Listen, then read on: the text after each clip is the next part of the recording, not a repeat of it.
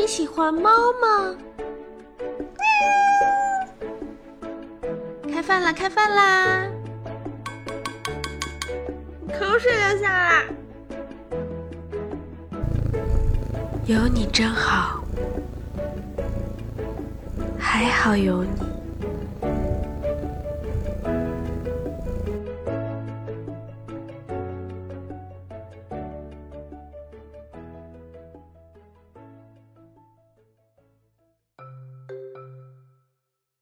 本故事纯属虚构，如有雷同，纯属巧合。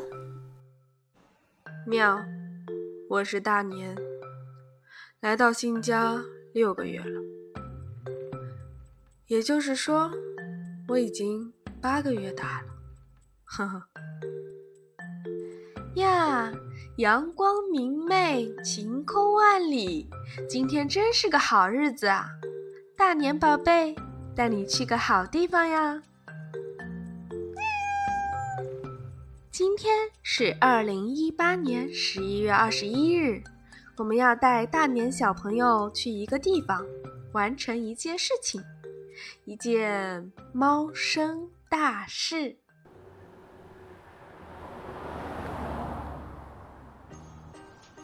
小汽车缓缓停靠。我们略显沉重地把装着大年的猫包从车里取出，慢慢走进了宠物医院的大门。我把大年从猫包里抱出来，紧紧抱在怀里，怀着忐忑的心情办理了挂号。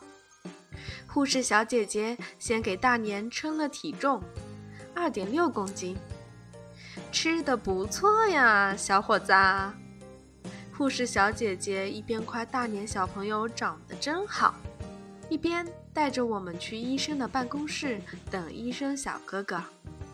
大年可怂得很，把它放在检查台子上，一动都不敢动，就这么不楞不楞看着我。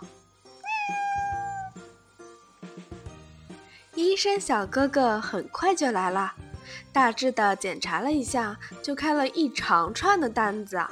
要给大年做个体检，我抱着大年继续等着。老公去缴费了，医生小哥哥也好喜欢大年，一直摸着他的小脑袋，啊不，大脑袋。大年的脑袋瓜呀，比一般的小猫咪要大一些。嘘，别问我怎么知道的，乖，别问。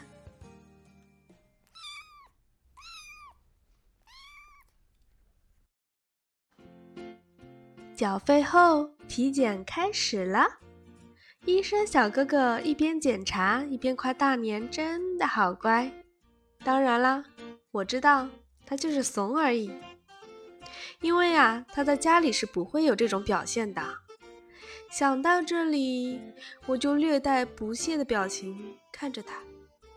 他居然心虚了，不看我了耶！好家伙，成精了！在抽了几管猫血，收集了一些检查样本后，又是等待。趁着等待的时候呢，我们在宠物医院溜达了一会儿，看到两个漂亮小姐姐带着一只大橘过来做体检，是他们在路上捡的，好乖哦。嗯，我刚想说比大年乖，大年在这个时候抬头看了我一眼。那我只好又把话憋了回去，然后又把我想要摸一把大橘的爪子也缩了回来，默念：“我有猫主子了，我有猫主子了。”然后抱着大年继续溜达，又看到几只大狗，有来做检查的，有来住院的，还有打架受伤来上药的，也挺热闹的哇。检查报告出来啦，我们的大年小朋友非常健康，那么就可以安排手术了。嗯，什么手术？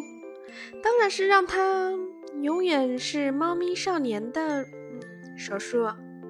我们是听了宠物店的老板介绍来的，嗯，还介绍了宠物医院院长医生来给我们大年做手术。那是相当荣幸了。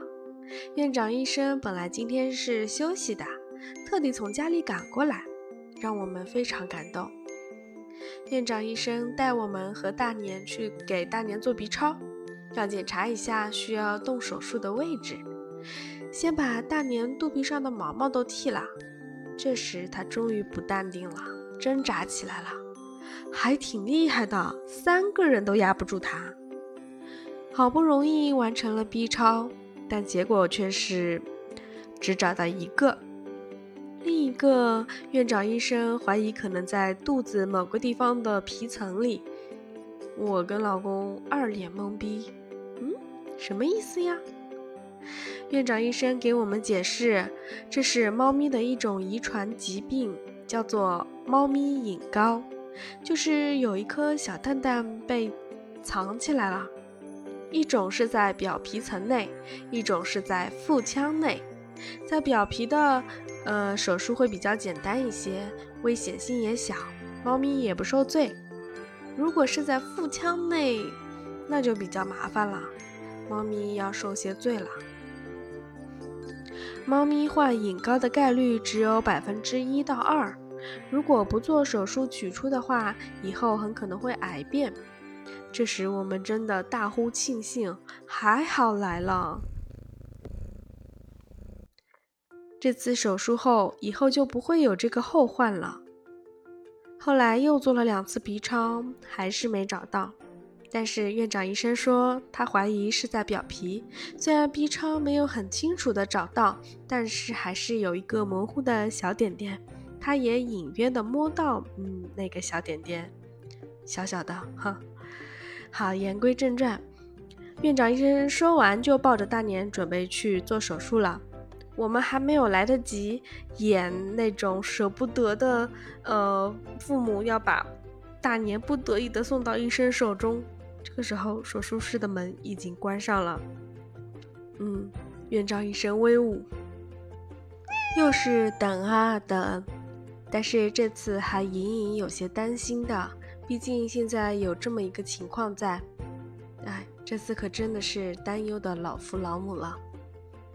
过了将近一个半小时，终于等到了院长医生出来，是个好消息。果然如他猜测的一样，那颗小蛋蛋就藏在表皮层，只不过脂肪层厚了一些，嗯，小蛋蛋又小了一些，所以 B 超没照出来。听到这里，我们不知道该哭还是该笑，不过总算一颗悬着的心落了下来。又等了一小会儿，院长医生抱着大年出来了，跟我们说他还有事儿先走了，就把大年交给了另一个医生小哥哥。今天真是多亏了院长医生呀，果然妙手仁心，麻烦了人家，我们连连说谢谢。院长医生也是潇洒，挥挥手就走了。接下来就是需要等大年的麻醉完全过去，医生小哥哥把大年安置在猫咪病房，打了点滴，我就在边上陪着大年，摸着他的大脑袋，心疼的不行。还好呀，只要一次手术，虽然有两个伤口，但至少以后还是健康的小猫咪呀。天色渐渐暗了下来，大年也慢慢恢复了精神。医生小哥哥检查后说可以走了，然后配了药，还嘱咐了换药和伤口愈合前的注意事项。我们就带着大年回家啦。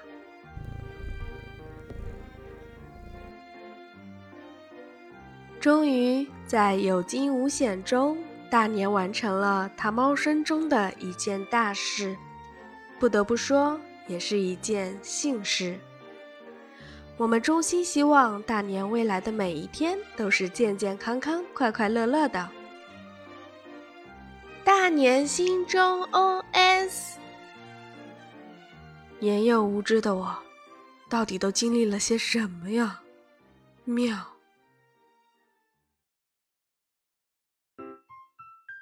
感谢收听本期，你喜欢猫吗？